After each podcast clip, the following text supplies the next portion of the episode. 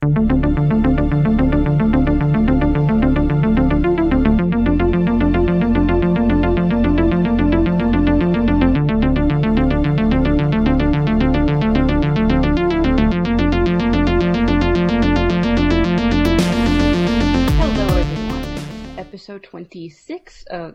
Fantasy, member of the Broken Jars Network. And I'm not even going to mention what we're talking about today until we get past our productivity, because that'll be hard to describe anyway. So, has anyone been productive in the past time since we've recorded last? Uh, ish. Uh, not as productive as I wanted to be. Maybe a thousand words. Uh, I've got a lot of a. Uh, there, there could be a very large professional, personal change coming up in the next four to six weeks. So my mind's been kind of taken over by all of that. I'm Yeah. prepping for NOAMO, which means I actually have a framework for it. So Hey, do I get points for helping you prep? yes, Okay, course. I, I've been helping. I've been productive by helping you figure out your story. But you have get you actually points, been but not self-productive. I don't. Okay, something it counts. Because I haven't written shit lately. I've been trying to get my own life organized. Well, you brainstorm slightly with me Yeah, for your stuff. tiny, slightly. It's like, hey, that sounds fun, and then no, nothing else came of it. Ugh. Yeah, it's hard when life really gets in the way. Like, uh, I've been actually injured a lot here recently. Like, I pulled a hamstring, popped something in my knee, and it's like so I've been having to go to extra doctors, and it's just completely screwed up my rhythm for writing. Yeah, I've been like at home. I have very little time to write anymore. But at work, I have these infuriating times of downtime, of which I cannot work on anything personal unless I do it handwritten, which infuriates me because it's like slower and I can't edit easily or like just fix typos or anything. And then I have to transcribe it into a computer anyway. I'm just frustrated with that. But Well, they do have like you could always get one of those. Uh, they they have those as a Kickstarter where they use basically an old typewriter, and you put a, like your phone or an iPad on it or whatever, and it Bluetooths into it, and you can write that way. I do not have a smartphone or an iPad. Well, I am not going to be that hipster that takes a typewriter to work, but you could be. but I'm not gonna.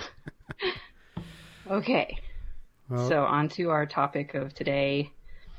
I, I kind of titled this Politics of Publishing, and I hope this makes sense once I explain it. Is that I've noticed a lot of political kind of discourse happening as to how and who and why some people get published. And less of it has to do with the stories more than who the authors are. And as Daniel Wilson said when he came up on here, is that who you are matters just as much as anything else. And TJ from Jollyfish said the same thing, is that the authors are what they market, not necessarily the stories. So when people get upset about representation and diversity, it's about who gets published more than the stories that they write. But that is also an issue too, in terms of characters and diversity and representation. And I'm noticing how much it's influencing publishing lately. So I thought we should discuss it. Yeah, I mean, I it's definitely a big push that I can see, and there are so many like plot twists in books about race, gender, sexuality, etc. Now that they're just like, oh, like a th- 200 pages before it happens, you're like, oh, that person's gonna be is gonna come out as gay at some point. Like it's just it's becoming so easy to spot the troubled gay trope that it's almost it's just becoming boring. So your issue with the diversity is that people are shoehorning it and therefore it's become lazy? Yes, pretty much. Like uh spoiler alert, but you know, Ready Player One. I don't know if y'all have read that or not. Nope.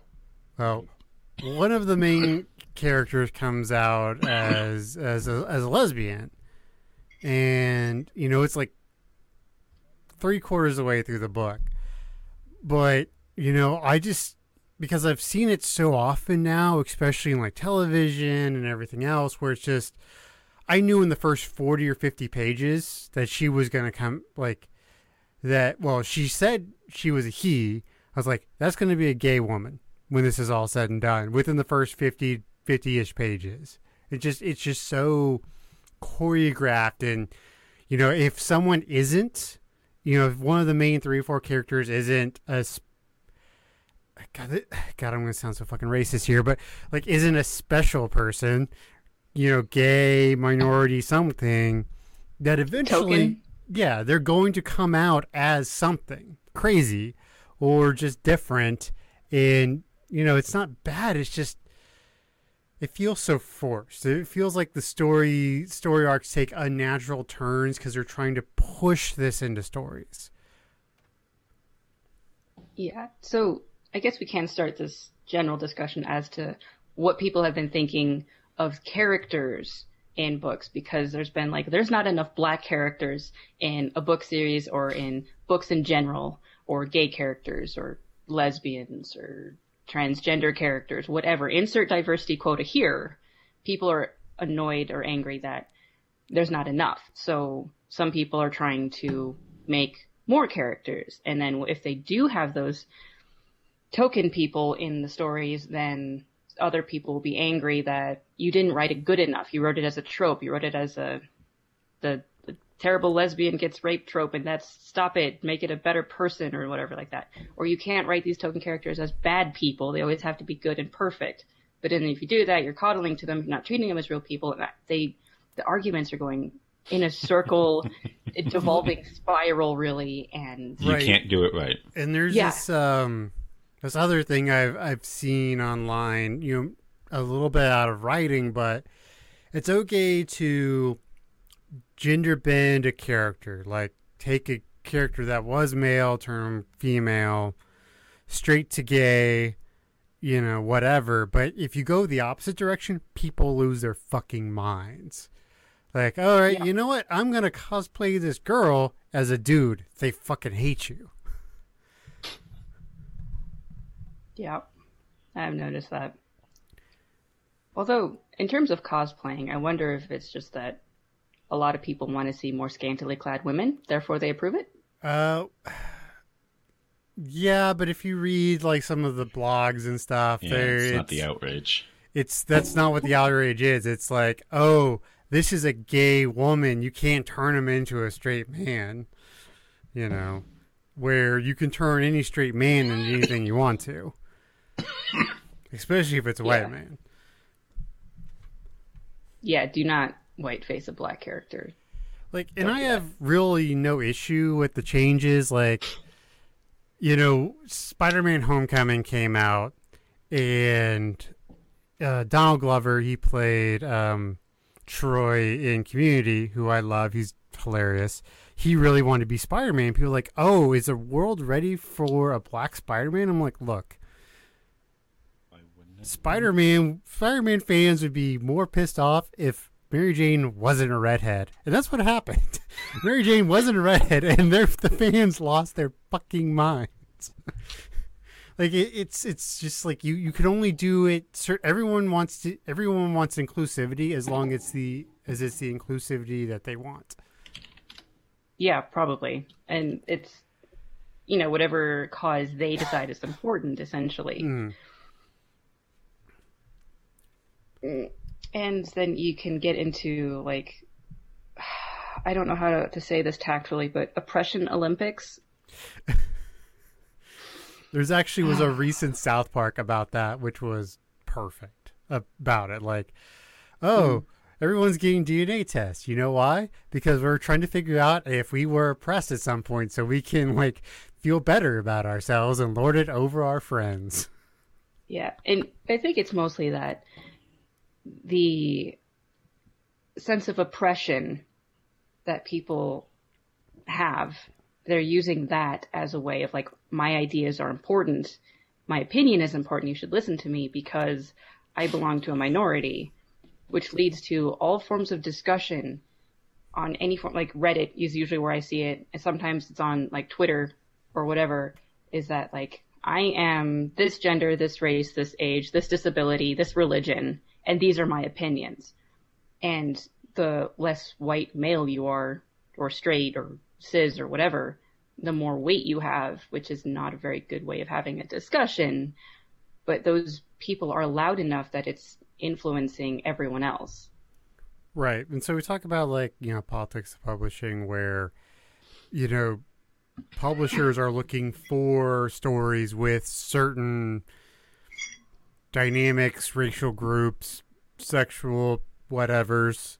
Uh, representation is the big word. Um, but I would actually like to see if that actually helps the publishing, the publishers.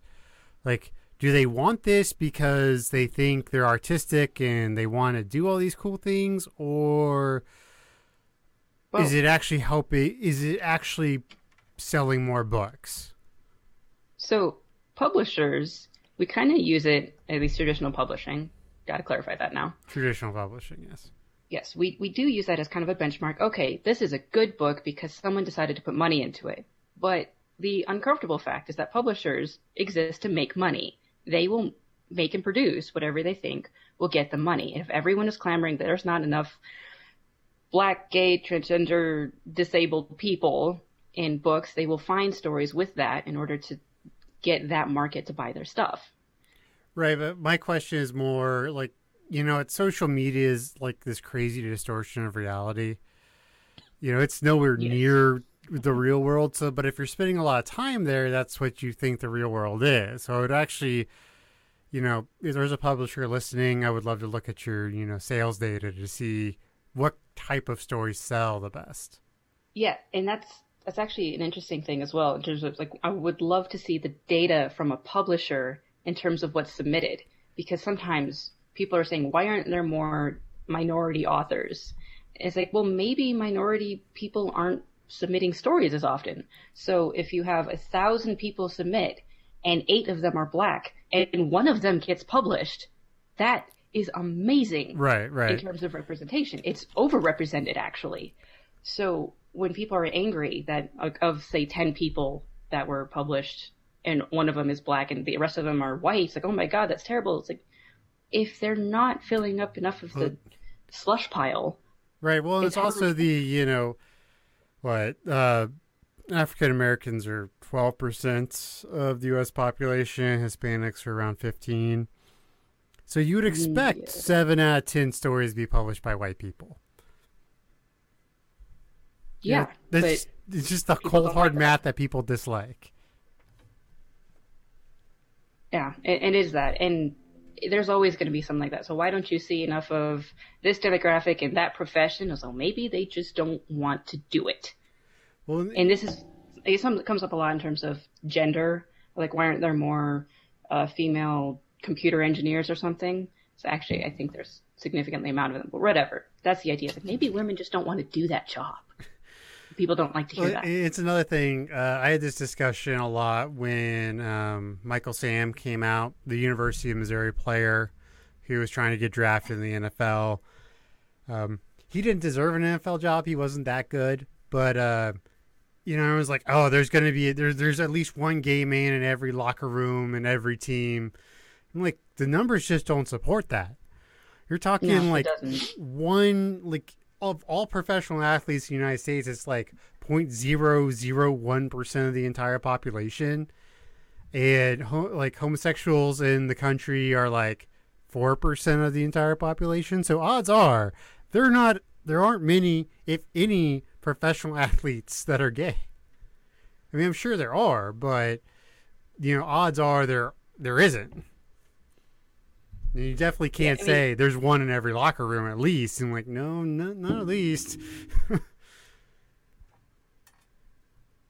Although it makes me wonder what they count bisexuality as. Uh, it generally gets its own uh, term, like its own category. Well, I don't know. I just some people seem to like you're either straight or gay depending on who you're currently sleeping with. It's like bisexuality exists, and I guess it would open up that the numbers of demographic as the locker room stuff if you just included it. Whatever. That's kind of a, a tangent. I wasn't expecting to get down.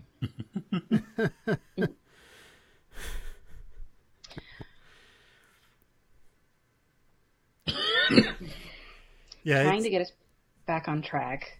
Okay, so do you do you ever feel the the need to put in quote unquote diversity into your stories? Like you're like, oh, I don't have a gay character, so I need to make one, or I don't have a X character, so I need to make Yeah. one.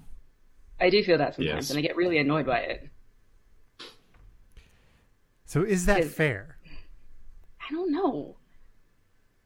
I mean, maybe I don't. I don't know. I don't want other people's opinions on what I should be writing because of their opinions, which I do not share at all, to influence me. If I didn't ask them for advice, I don't want them to be intruding on my working abilities. But maybe they have a point. I don't know. Or do you ever have a character, you know, gay, straight, you know, whatever, that you're like, well, I am not this certain way, so I'm really worried about the backlash? I don't ever deal with that issue personally, but I see that a lot of other people are dealing with that issue. Oh god, it's a topic on Reddit every other day. Yeah. I mean, so sometimes it's on the fantasy subreddit or fantasy writers. Pretty much every other day on YA writers subreddit, you will find it. Someone posts as like, I am a white person, but I want to write about a black character. Do I have the right to do this or should I not because I might be intruding on their representation? And they go all over the place in the discussion. It's like, yeah, you should do it because representation is a good thing. Just be careful and try to be sensitive. Or the times it's like, no, you are taking up space. Stop it. Mm. See, like, we're, that's, I mean, it's something we've had, like, long discussions about, like me and Jeremy have about Andromeda's love, because we have four, or four main characters are all female. One of them will fuck anything that walks. One of them's gay, and two of them are straight. And we're like, well, let's let's see what happens. like we we're, we're like we we talk about the will publishers actually listen to two white dudes from you know essentially the south writing about four women who have very different sexual preferences I don't know. because I am unfortunately afraid that I feel like if you're not part of that demographic, if if you were a gay woman, go right ahead, they'll listen to you. But I don't know if they would listen to two white guys. well the thing is, is like guys. you know i feel i mean as a white guy you know 33 bald with a beard. Uh straight. Semi-christian you know? Um i feel as though they could write a character about someone like me you know a gay woman or you know minority or whatever. They could write they could write jacob into their stories but i cannot write them into my stories. At least that's how the internet makes See, me feel. That could be that. It could be something like you're not allowed to, but I actually think that a publisher might not listen to you because you're not as marketable as okay, a black woman writing about black female characters. That's much more marketable. People will be drawn to the characters and the author herself. But there's like a disconnect in terms of the audience. I think like, are people drawn to your characters? Are they drawn to you too? right it's the everyone has to be special now Am I the only Yeah. one who just doesn't give a fuck what the author is? i don't care Well, I mean, I I know nothing about the majority of my favorite things. Like, I don't even know the lead singer's name of my all time favorite band. Like, I've always been that kind of person. I don't want to know who And- they are. I don't want to know anything about their personal life because odds are it'll piss me off. So I'm just Yeah, going to stay no. here and enjoy my stuff and let them do what they're going to do. it's really an ignorance is bliss thing because there are times I have found out things about authors that I really wish I didn't know. Um, Well, yeah. Yeah, I that's mean, happened for books and uh, well authors, and I found out some bad things about musicians I used to like, and I can't even listen to them anymore. So I just don't tell me things. Yeah. I, yeah. Don't need to know. You know, I saw so many things about, especially after Trump got elected, like, oh my God, this person voted for Trump. I can't be their fan anymore. And I just, I looked at Hollywood and everything else and going, oh my God, what a luxury. I think Matt Damon's a douchebag, but I'll still go see his movies because I like them. like I don't. Yeah. Um, Maybe not after this whole Harvey Weinstein thing, but on the topic of that, what's that new movie with Matt Damon, the Great Wall one? yeah. Like, why? Well, because Because well, it was made by a a money. Chinese company, and they needed a big actor to sell it. And apparently, he's not even the main character. They just use him in all the marketing because it's just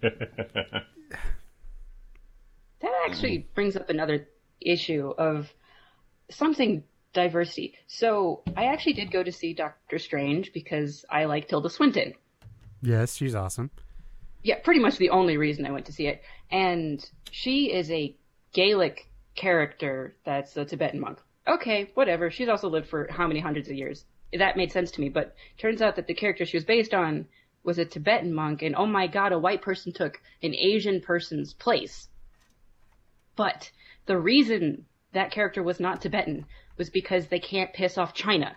Because if China doesn't like it, then they won't spend all their billions of dollars on seeing the movie. Right, and you got to be very careful with Tibet when it comes to China. So who are people supposed to be mad at?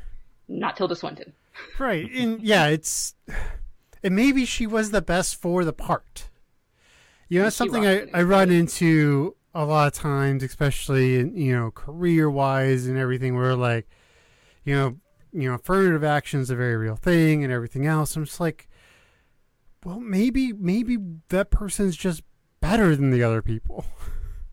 like maybe they didn't get hired because they were white, black, gay, straight, male, female. Maybe they were just better than everybody else. And there's a, a lot of evidence as to like you should have blind uh, testing of like, who you should hire. Of like, okay, so just looking at their test scores, their abilities, their writing composition, or anything like that, whatever you need in order to get the job or college application or anything.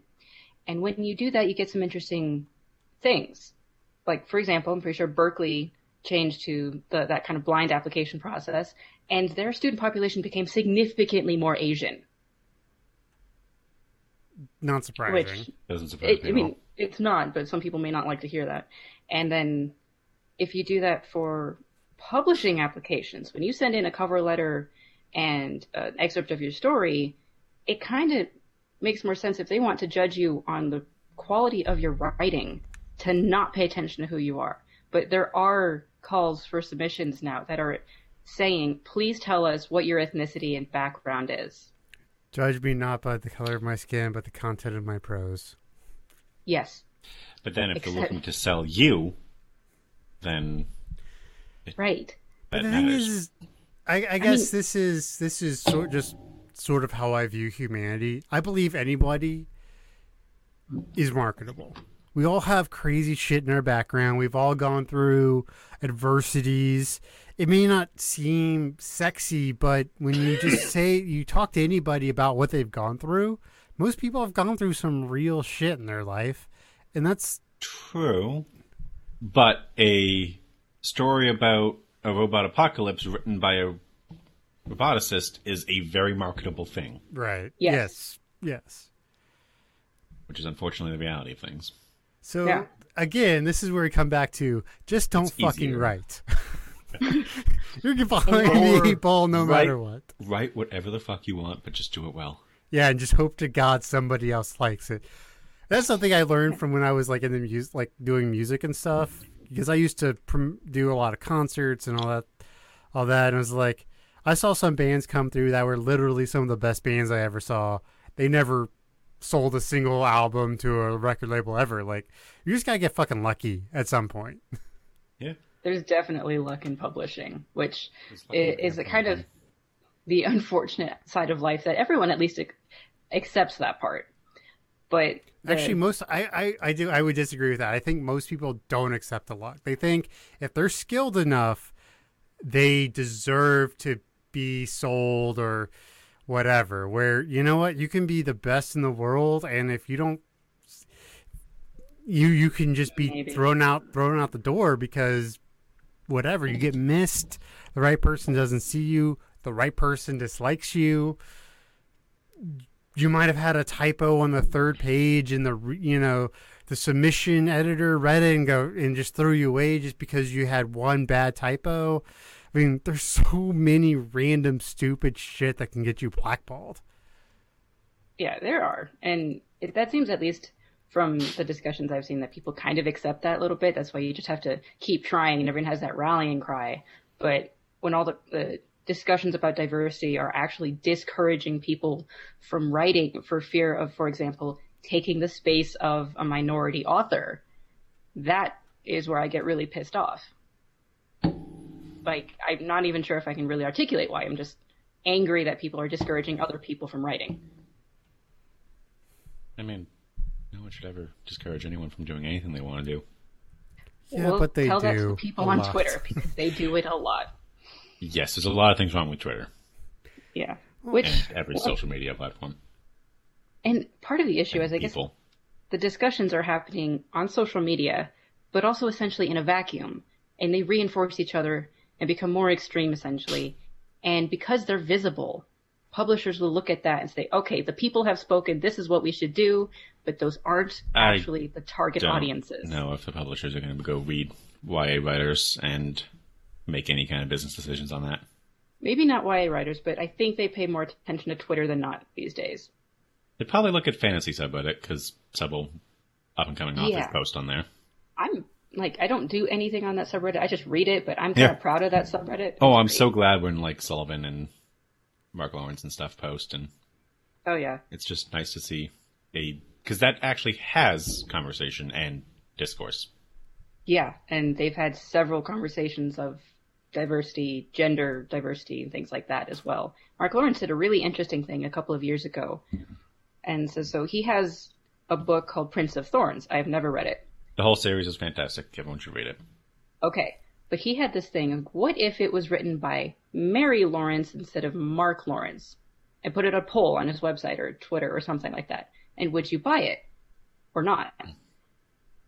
And it was a really interesting discussion. I don't remember most of it, but I think part of it that at least swayed me is I noticed that if it was written by a female author with a title about a male character, I'm expecting some a little bit more amount of romance than male author, male character, more violence. I was gonna say, I hate to say it, but if it had been written by a female, I would have been surprised because of how brutal and violent moments of that series are.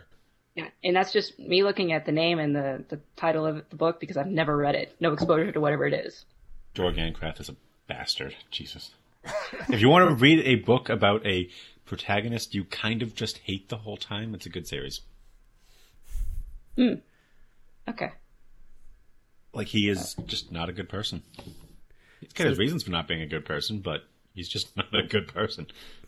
So, to ask this this question, like, do you guys ever seek out specific types of authors in terms of any form of the diversity quotas, like racial, um, No. gender, No. or religion, anything? I mean, I'm a straight white male, so so you go after straight white males? no, I just don't even look. Yeah, Like, Like- I'm not a minority or a gay person who's looking to find authors that are also similar. I'm just reading anything. Hmm. Well, on the fantasy subreddit, they've had several conversations and postings of like, these are a bunch of high fantasy, some sci-fi written by women because pretty regularly there's someone going like, I have too many males authors right now. Show me some women. And the listings are pretty good. I mean, they seem like all good books. The ones I recognize and I've read, Yeah. I really enjoyed them. I mean, But I just Hobb find it is interesting. fantastic at prose. That's also interesting because she had to publish under a pseudonym, or she Sure. felt she did. J.K. Rowling as well. I, I mean, I felt like I always knew that she was. Yeah, a I was gonna say, like- but I mean, I started reading Harry Potter in the fifth grade. but shortly again, that was what twenty years ago. Like when she Yeah. was publishing. I mean, things have changed a lot in the world. No, but like when I was reading Harry Potter right after it came out, I knew it was a woman. I mean, yeah, I never. I don't remember I was not like knowing that. ten, and I didn't really care. I just liked the story. And Robin Hobb has been successful enough that she would have started publishing like maybe thirty something years ago.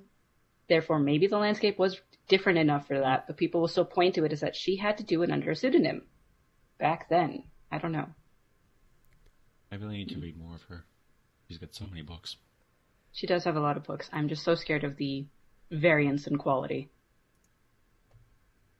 Yeah, especially since I hated the end of the last book of uh, the original Farseer trilogy. Yeah, it was so good, and then it got so bad. I'm so confused. It's in. I know what she went. The first half of the first book struggled. The second half of the first book and the entire second book phenomenal. Then the third book just. Yeah, ending things is difficult. Ask Stephen King. yeah.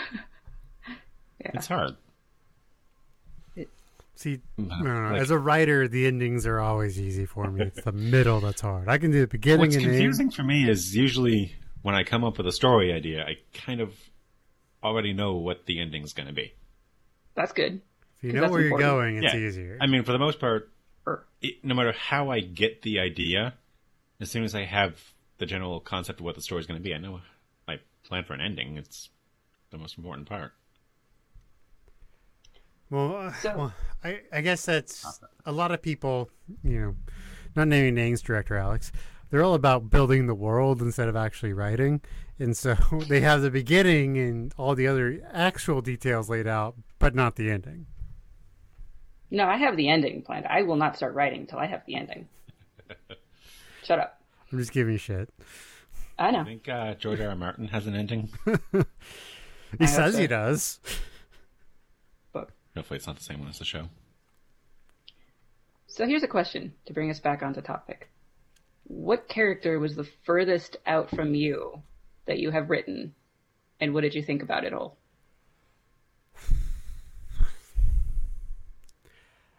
Uh, I mean, I've, like I said, you know, in writing Andromeda, you know, we've got a character that that is gay, who's like 400 years old, and all this stuff. Um, I've got one character that has two personalities inside of her, so I keep swapping back and forth between a really young woman and a very old woman. So I, I don't know. I would say one of those, just any of those characters on Andromeda, because they're just completely different. Hmm. Well, At this you know, writing female points of view is about as bold as I get. You do write a significant amount of females, though. Like, I think you're fairly split evenly between the gender ratio right there. Granted, Uh, you've never done a transgender character, so that's what you have to work on. Why? I, I, I wouldn't. Why do I have to do that? Like I, Hence this whole Tumblr conversation. So, 'Cause you didn't even mention Tumblr. God, Tumblrinas. Oh. I'm staying away from Tumblr right now. But like, I don't know. With uh, with all of this, with all of this discussion, you know, yes, more divert. It's so hard not to just like throw certain things away. Yes, more diversity is good. Yes, this. Yes, that. But in the end, you know what? You know what's going to sell? Good stories. Let's just Hopefully. write Hope. good stories. Um, Or even, well, I mean, there's some pretty famous authors who have written some shitty things that get published because of who the author is. Well, yes, but none of us are famous. Yes, as a new writer, just write a good story. Right. Uh, so, like, uh, do y'all watch Brooklyn Nine Nine at all? I No. love that show. Oh god, it's hilarious. You should watch it. But this is It's something. hilarious. After reading about this, something I sort of try and do in my writing is they wrote these characters with no names, just personality traits, and they had people audition for them, and that's how they became male or female. Was whoever they thought nailed the character the best. If it was a male or, male or female, that's who got the job. I love Terry Crews on that show. Oh yeah, he's amazing. But you could see that that character written or being performed by somebody very differently, or like written with someone very different in mind. I guess the way it worked, like with that show, every character kind of just stands out as being exactly who they should be. Well, that, that's why they they they did it why they did. They weren't looking for a certain type of person. They were just looking for here, do this reading. We're gonna figure out who's the best at doing this character. so, like, there are even times where I, I've tried to not ever reference gender or race with my characters. Use non-committal pronouns. I'm just like they did this or that or whatever, just to see what what people assign to the characters when I show them my work. Though on the topic of writing, and because it's a podcast, and I got to mention Malazan, but um, when you're building a story, you want it to be authentic in itself. Right. So a lot of so with Malazan, he's got the entire goddamn world created, and like you know, the plains of Dal Hon is a place, and people from there are black. So sometimes when he's making characters, he'll just say he's Dal Honese, and that's it, and move on. Like it's just where he's from, and you know he's black, but who cares? Do you think it's an interesting situation to force in like real world races into a fantasy setting? Like these are black people, those are Asian people, those are white people, and so on. When they're very obviously just the stereotypical, yes, it annoys me. I mean, when they're stereotypical, at least, I mean, it's easy, so I understand why some people will do it. Hence why I asked you earlier about too much influence from. Yeah, right. I mean, too much influence from a real world, I think, is when it becomes too restrictive. But if you're having a fantasy setting and people have blue and green and purple and pink skin, then black people don't exist. But would people still be angry that there isn't a black person in there? Well, they, Probably. but that's their fault for assigning like, oh, you know, color matters, right? That's their fault. It's not your fault. To be fair, I remember being angry at um, Outcast of Redwall. We've got we've got uh, anthropomorphic animals as our cast of characters, and he is black and white with them. I shouldn't even use that phrase, but like mouse, mice are good, badgers are good but have bloodthirst, whatnot. Uh, rabbits, are British Secret Service soldiers. Weasels, stoats, rats, evil. And even when he adds in an entire book about a questionably morally gray stoat, I think, or weasel, I forget what it was. In the end, he does bad things, and that's it. He kind of somewhat redeems himself, but it's like there's just no good. It's for a fic- for just taking animals. He's so there's no diversity, if that's the right way I mean- of saying it. I mean, if you want to see What a good way to do age? especially animals, is It's watch children, Zootopia. Is it good? It's very good, but it's, it's definitely supposed to be, you know, racial in tone, and they do a very good job of it. But I, I mean, I remember being, what was I like, eight, nine, and frustrated at the lack of ability for animal races to not just be this one prototypical thing.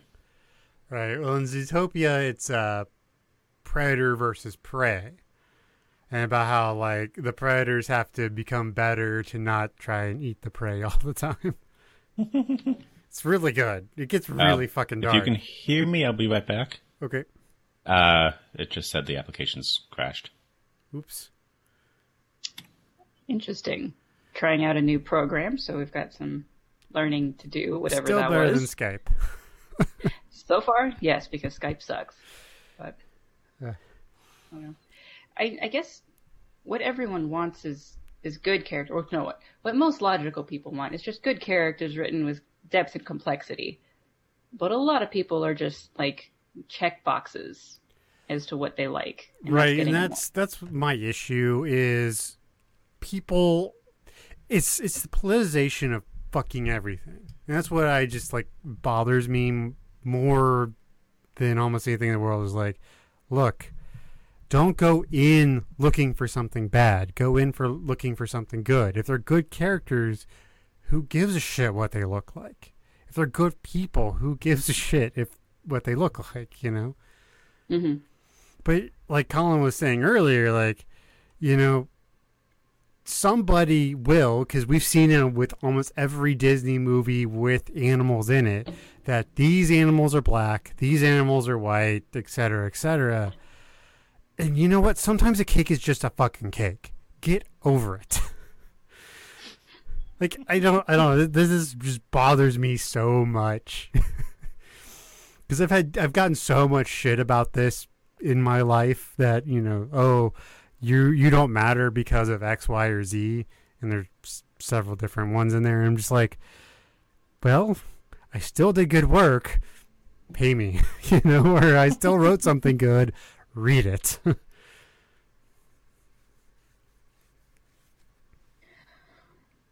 Hmm. Okay. I have want to ask you guys what you think of representation of say disabilities in stories.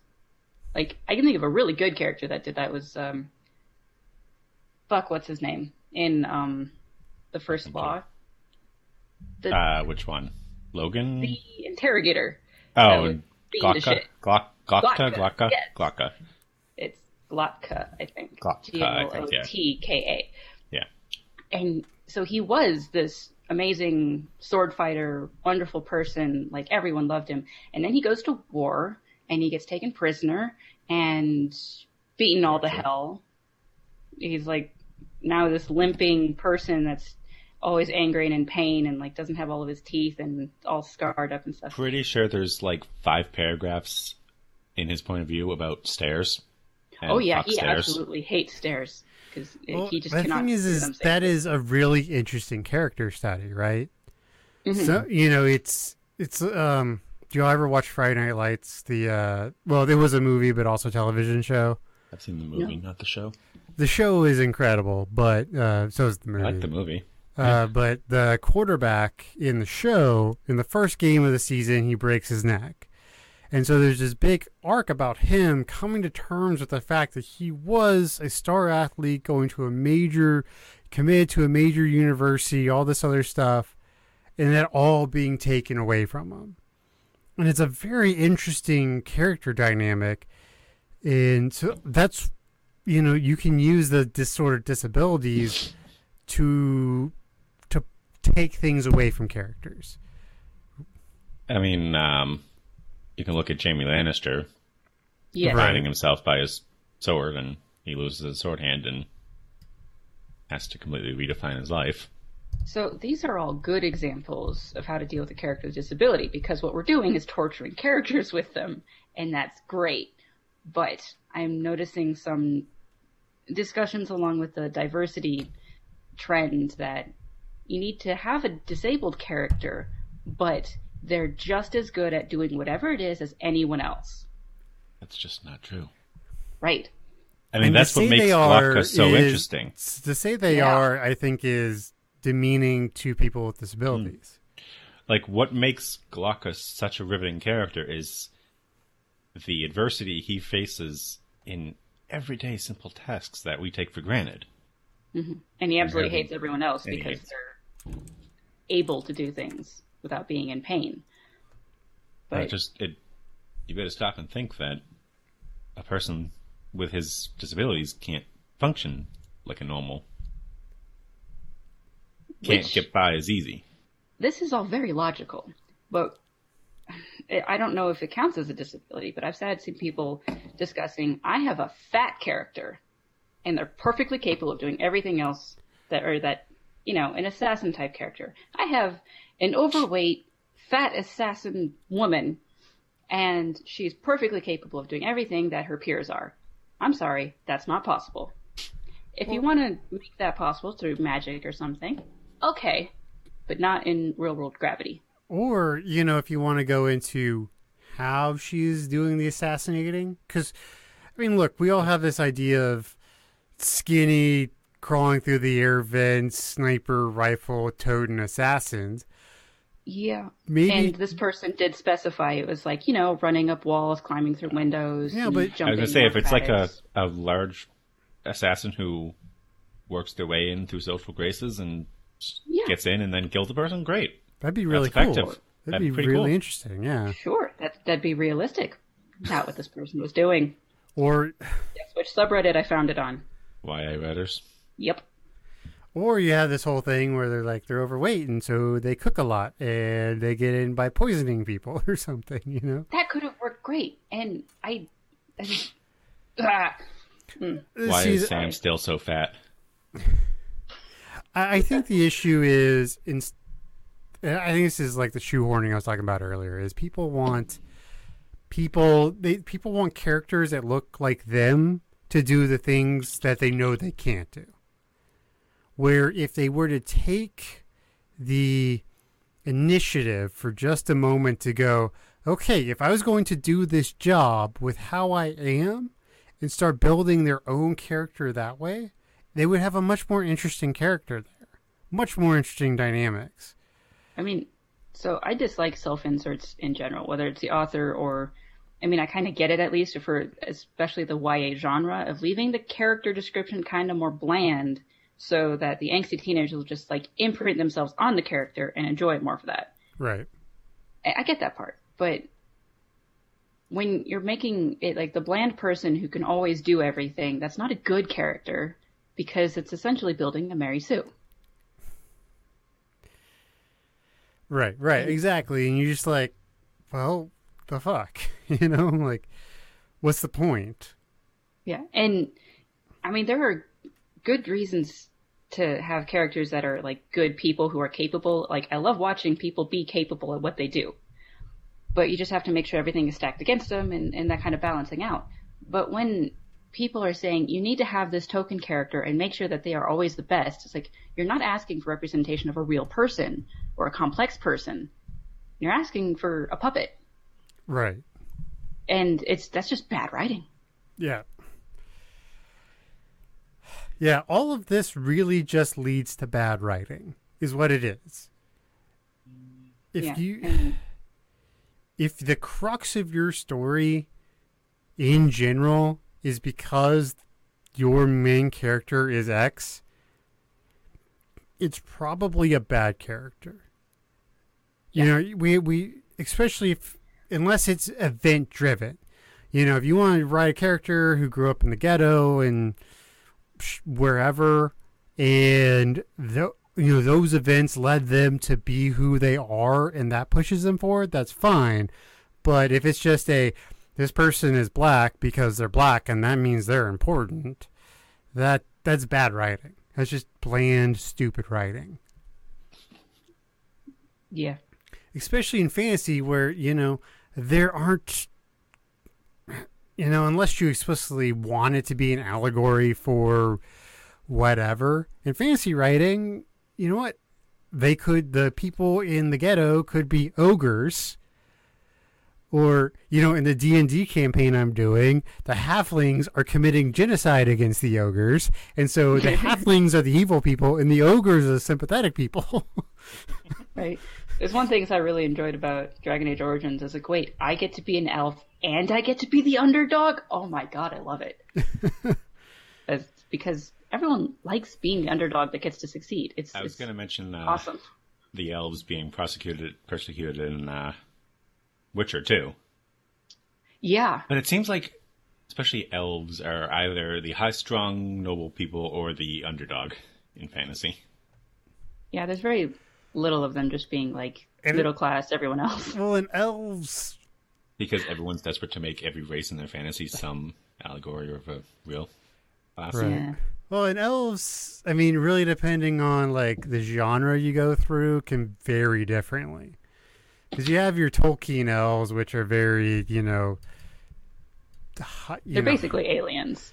basically, and then you know, which also kind of mirrors D and D elves, which tend to be very old and into magic and some. They're they're, they're essentially Vulcans, is what they are, and so I like how all of your references are getting newer and newer.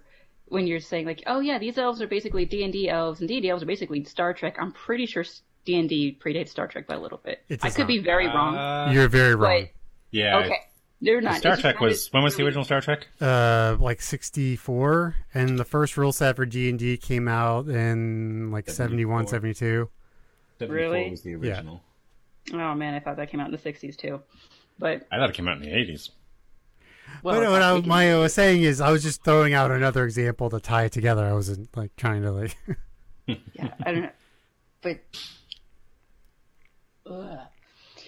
it's it's funny to see the same type of kind of diversity arguments being held. And It's like I have completely fantastical characters. Like I have elves committing genocide and uh, dwarves that are just going to destroy the world because they're too stubborn to do something. Or So they're stubborn dwarves, just like every other. Okay. It's like every other door. I don't know. I'm trying to come up with shit off the top of my head. It's not really going well. That's why I plan things. But like, when you have like, I have this the species that I made, and they could be really bad, but I want people to see them as sympathetic or something. And like diversity about fantastical species that don't exist, I kind of like those conversations because they're stupid. I guess in Malazan you've got the dark elves, the gray elves, and the Well, regular white elves. The dark elves are the emo, sympathetic ones, and the white elves are the crazy Nazis, basically. well, in in you know D and D, you have your high elves, your regular elves, your drow elves. You know, so and the drow are just crazy and terrible, and And tiny. uh, My de- God, they're tiny. depends. They, they they don't really break five foot. They're they're tiny. They're that small. They're small. Huh. Well, they do live in the demi plane, so they live in the underdark. So what do you expect? Yeah. Hmm. They Um, essentially live in the upside down from Stranger Things. Then you've got the good elves in 40k and the dark elves in 40k who worship slaughter and chaos. Yeah, the one thing I thought was interesting about like apparently the dark elves in 40k or in Warhammer Drukar- fantasy. Oh, fantasy, yeah, it's blood Yeah, I should say like okay, I'm not I don't know what, what 40k is, but like fantasy Warhammer, fantastic. they're not dark. They're like maybe pink. They're dark elves because they do dark shit. Yeah, That was great. they worship god of violence and slaughter and all terrible things. Yeah. Of course, in my like in my current D and D campaign, which is this far future thing, most of the drow elves are party people, so they come out at night to rage. Uh, my D and D campaign is doing a uh, 40k campaign. nice. It's fun being overpowered because we're all space marines. So yeah, All right. To, to get us back into the original conversation, because there anything we it's a lot harder to segue this podcast than Dresden. if you guys never go after specific authors based on a demographic, do you ever go after specific types of characters in books? No, no, I I just just want a cool story. I just read. I just go through fantasy subreddits and see recommendations and go read them. Like the only time I ever look for anything specific is if I want a certain type of story. But then you're only looking for the genre, never. Right. I mean, I guess you could get like, I want a, a story with a wise ass person with a bad background, and you get Dresden's recommendations, and it works. Right. I mean, But- the only reason I, I picked up Dresden is my now well, we were dating at the time, but uh, my my now wife is like, "You should really read this. I think you'd like it." Or like a, a a book I'm still working my way through. I was looking for sort of a um, you know something in that sort of space westerny genre. And so I found uh, Santi- Santiago, A Myth of the Far Future by Mike uh, Resnick, and it's awesome. All right. Do, do you either of you know of an author named Wesley Chu? Do not. Okay. Well, he's at least part Chinese. He looks very Chinese. Uh, he's kind of funny on Twitter if you ever look at his stuff. Um, and he wrote a sci-fi or fantasy book, but it has the word Tao in it. And I don't know how I feel about, say, an author of a minority writing stories of their minority and just kind of being stuck with that. Kind of like gay person writing books about gay people or whatever. Because I get kind of like bored with the idea that I know what they're going to write based on what they look like, and that shouldn't be the case. Yeah, I don't But- particularly care if it's a good story. right. I mean, I mean, I don't want the author to feel like he has to write that. but you write what you know, right? I mean, that's what we always say: you write what you know. Hmm. So even Daniel Wilson says, like, I knew about robots, so. Yeah. But if, if like you ever want phrase some really good comedy around that kind of thinking, uh, check out Steve Byrne. He's half Asian, half Irish. Hilarious, and most of his jokes come from the interplay between his parents.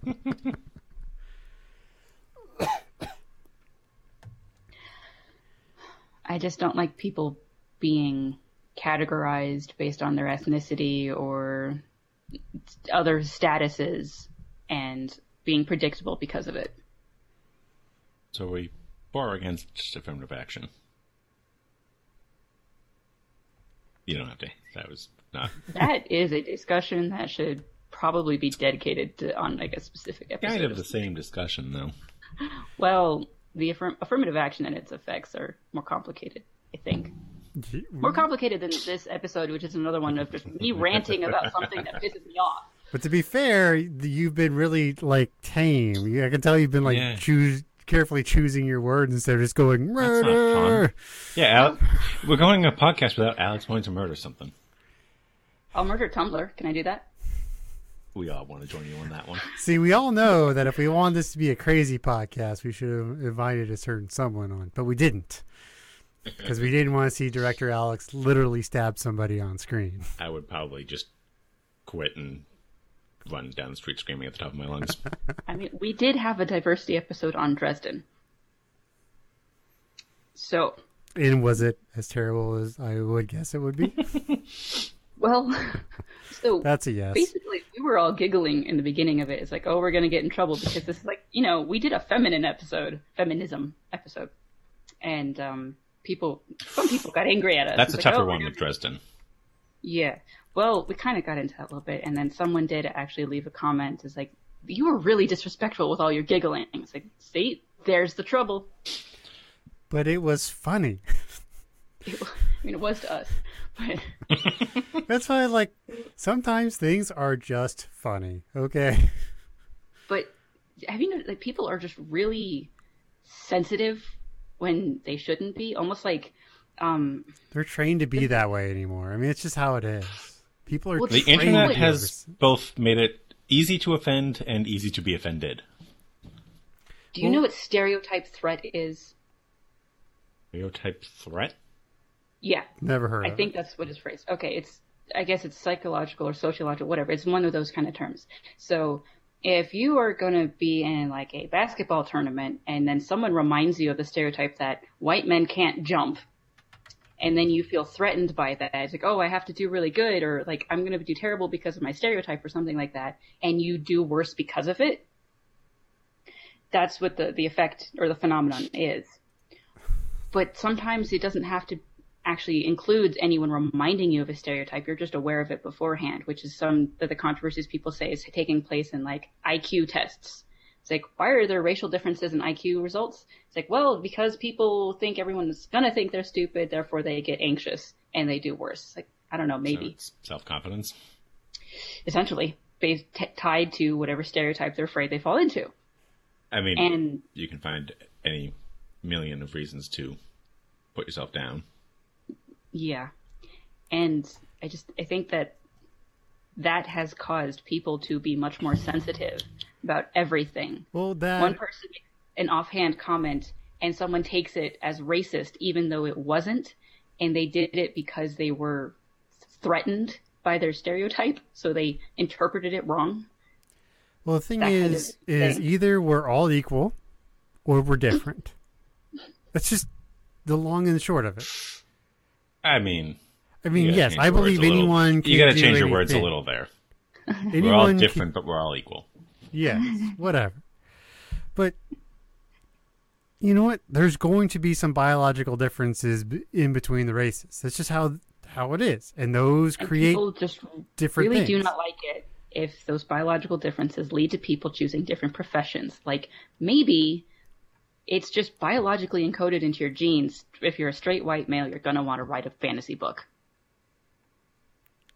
And so that's why we get the, the publication uh, spread that we do. Maybe not. I mean, Maybe the publishers really are racist. or it might just have to do with the fact that it's just the vast majority of the demographic in the country. Yeah. No, you can't say that, Colin. Come on. Got to be 50 50, even though, you know, It's men get like three out of four degrees. 80, 80 20. yeah. Yeah, I'm, I'm doing my best just not to like full on rant here because I could. Oh, I could. But Hey. I won't. Go ahead. well, no, we, we will have another rant episode. Of At course we point. will. That's what this Or is. three, four, five. You mean, this you isn't mean every episode. No. This I've done this is a topical episode, not a rant episode.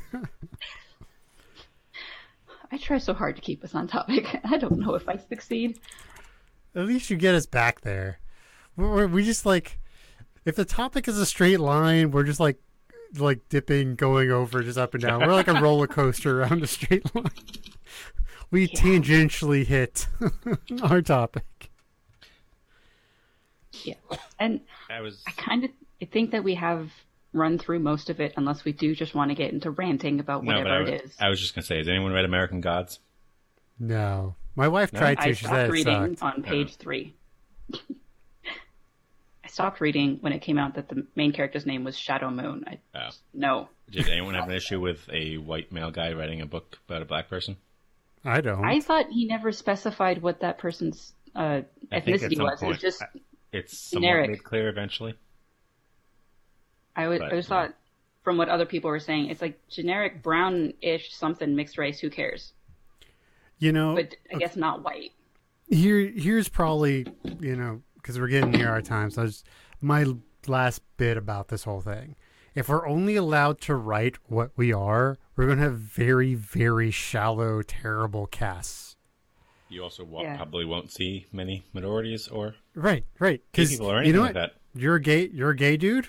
You can't write about straight men because you don't fucking know. Fuck you you know if you're a black lesbian you don't get to write about a straight white man because you don't know fuck you too you know I mean, So there's what 13% black people in this country, so only 13% of our books can be yeah racially diverse black people. yeah mm-hmm.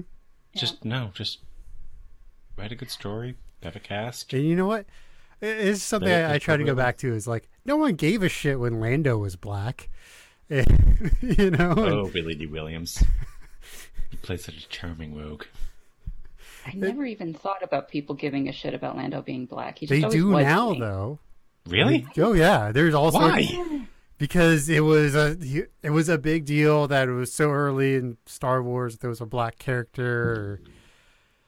And Billy Dee Williams is as suave as it gets in that movie. Well, and there was oh someone I remember reading an article because the lead in the new Star Trek series is is a black woman. Oh yeah. And I, I read this episode. this story. I think it was on The Verge saying, you know, the first black character in all of Star Trek. And I'm like, what about Sisko? he was the Um, he was the Wow. commander in DS9. Well, first black main character. yeah, that's what they said. Even though Oh, okay, Sisko was the, the you know the main character in DS9. I was gonna say, DS9. didn't Star Trek break TV history with the first interracial kiss? Yes. yeah, hmm, Like they, they like Why- people people try to like dig into it, like how important it is that it's a black female main character instead of just like. I guess what frustrates me is that we have to still make a big deal out of it. Well, see, this is where I feel like I guess it's a milestone, but can it just not be normal? I feel like this is like what the like this is like you know so SJ social justice warriors all over the place. Like they make it a big deal even though if they stop making it a big deal people would fight against it less. Because the more you say ah. you must do something the more people rebel against it. I think okay, go backwards a year and then look at the all the political infighting that was happening. And I think that there was a lot of reasons as to why people didn't vote for Hillary, just because people were saying if you don't do it, then you hate women. And I mean, people taking it to those extremes and then be- forcing so much importance on it. yeah you're you're betraying your Like- gender if you don't do oh, X. oh, right, yeah. which Yeah. But like, know- just full disclosure, I voted for Hillary. I'm a Bernie supporter, but the number of people online who just spout off while you're obviously sexist because you prefer Bernie over Hillary, like, I don't care. I just want to know what their politics are. It's not. I mean, It's and well, people are, are trying to do that as almost like a proxy, I think, with whatever is going on. The fact that people will say that Game of Thrones isn't racially diverse enough when it's actually pretty diverse. Hmm. And it's just, what's your issue? Nothing is ever good enough. Oh yes. I I mean, it's set in a medieval England. Yeah, and then there's the entire continent of Essos. and South South Southros, Salad or San, whatever it is. So we can get on their uh, portrayal of gay people in the show, at least, And we have. and we have Loras is a fucking shame in the show. He started out okay, though. He did. Oh yeah. Well, no, I'm sorry. Hmm. Laura started out fine, but the dainty Renly that they portrayed, when the books made it very clear he is just like Robert, just as tough. Hmm. Like, oh, he's gay, so therefore he must be dainty. That annoyed me. you know, if they had portrayed him as like this big burly gay dude, they Then would, peop- he would have gotten really pissed off. It's like that's not a. You're just you're. Even though he's gay, you're you're stereotyping what- masculizing him or whatever. He's he's not really gay. He's Gay just can- Kate, keep gay people cover the spectrum. yeah Yeah, because they're people. Imagine that. yeah. I guess the the, the the long and the short of this thing is just right people. Good, bad, gay, straight, quote. whatever. The infamous quote from Martin, yeah, with women. Yeah. It's like, how do you How do write you such like complex women? women? It's like, because they're people. Which is why, like, don't feel like you have to write a stereotypical gay into your story. Just write a person. I did decide at some point, okay, I'm going to have a gay character in a specific story, but I dare you to find out which one it is because you're not going to know. Like, I, I Person It is gay. might not be a minority, but I was talking to you earlier about having the guy in my planned story be kind of impotent. Mhm. And the point of that is that I can work it off of one of the main plot lines and do something with it. Not because I want to represent impotent men. Like, just I mean, whatever it is, it's good conflict. Yeah, I just want to tell a compelling story.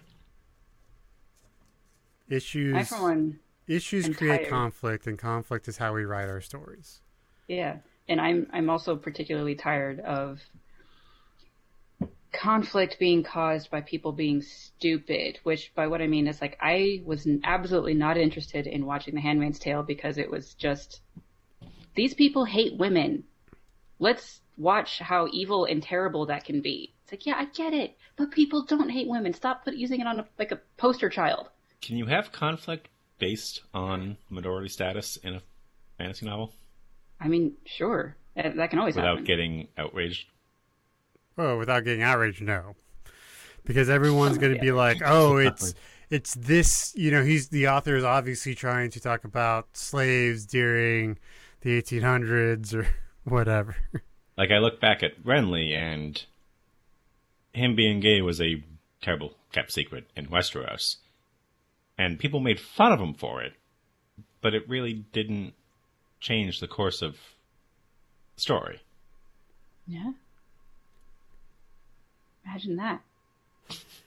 Imagine he's a person, and other people are people too. Yeah. I'm still, Uh, I'm still rooting for Loras to pull through. to, to be not a shitty person. Okay. No, in in the books, he's is he still? He's he got burned pretty badly, storming Dragonstone, oh, okay. and I- I'm, I'm not- hoping he pulls through on that. Well, just because you hope for it, he's gonna die. Ah, no, that'd be Malazan. Game of Thrones tends to not kill people as often as I expect. Eh, okay. Like, I actually just finished a chapter in Malazan where someone started a uh, righteous murder of a bunch of corrupt people, and the chapter didn't end with her being murdered. And I'm actually surprised because usually when you get something pleasant that starts to uh. carry, it just ends.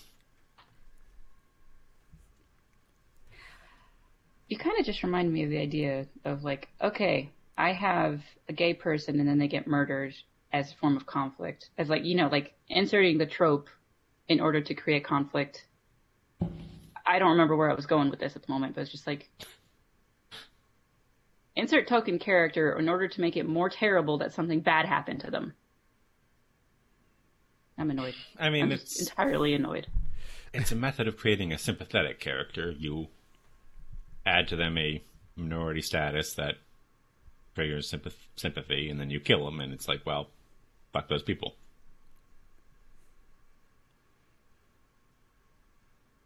I think It, at it this can point work. It's we're re- repeating ourselves, so we should probably just close out the episode. Oh, good I think we're, stories. we're evolving endure, into right? just ranting. we'll get there someday. Uh, okay. Ranting is Well, you can find me at, at Jacob Ingles on Twitter. You can find us at brokenjars.xyz, patreon.com forward slash broken jars if you want to give us some of your hard earned money and hang with us online during the day. We Uh, have stickers. We have stickers. We have lots of stickers. We have lots of stickers. Uh, yeah. Um, y'all. You can buy me Uh, on Discord if you pay. So I'm what there. are yeah the other shows that we have? um, Dresden. Uh, we have and- and Dresden Halloween stuff? The great. Uh, we have Great Scott podcast, which is a podcast about The Office. We have Dangerous to Go Alone, which is a nerd culture podcast. Um, yeah. the long haul. How much? Still yeah, I going, don't know if that's good. Like, I need to talk to him because he did two episodes and kind of fell off the face of the earth. So I'm going to talk to him. About Oh, that. interesting. How much fun is Dresden around Halloween time? Well, we got to make it Halloween themed, so we got to be creative. So, how many Halloween moment episodes have there been? Or, ep- I'm sorry, books. Um, there's Deadbeat and there's Cold Days. That it? I think so. And then, like, it turns out Grave Peril took place in October, but not at Halloween. Yeah, I feel like a lot of books take place in October. You should uh, you should do a, uh, a s- a show about your favorite monsters that are like side characters, like the like that crab demon he summons with the Yeah. spectacles. That's also a good idea for a, a fantasy episode. Wacky, crazy fantasy race things, Side characters. species. Like we can go on about Witcher monsters and whatnot. You just got to talk about your favorite game. God, my my Yeah, I've that's my lost my wife to that game. So much fun. No, but you can talk about Witcher monsters and WoW demons and whatnot. anyway, thank you for coming out. This has been an odd episode. We'll keep ran- we'll keep randomly rambling mm-hmm. on.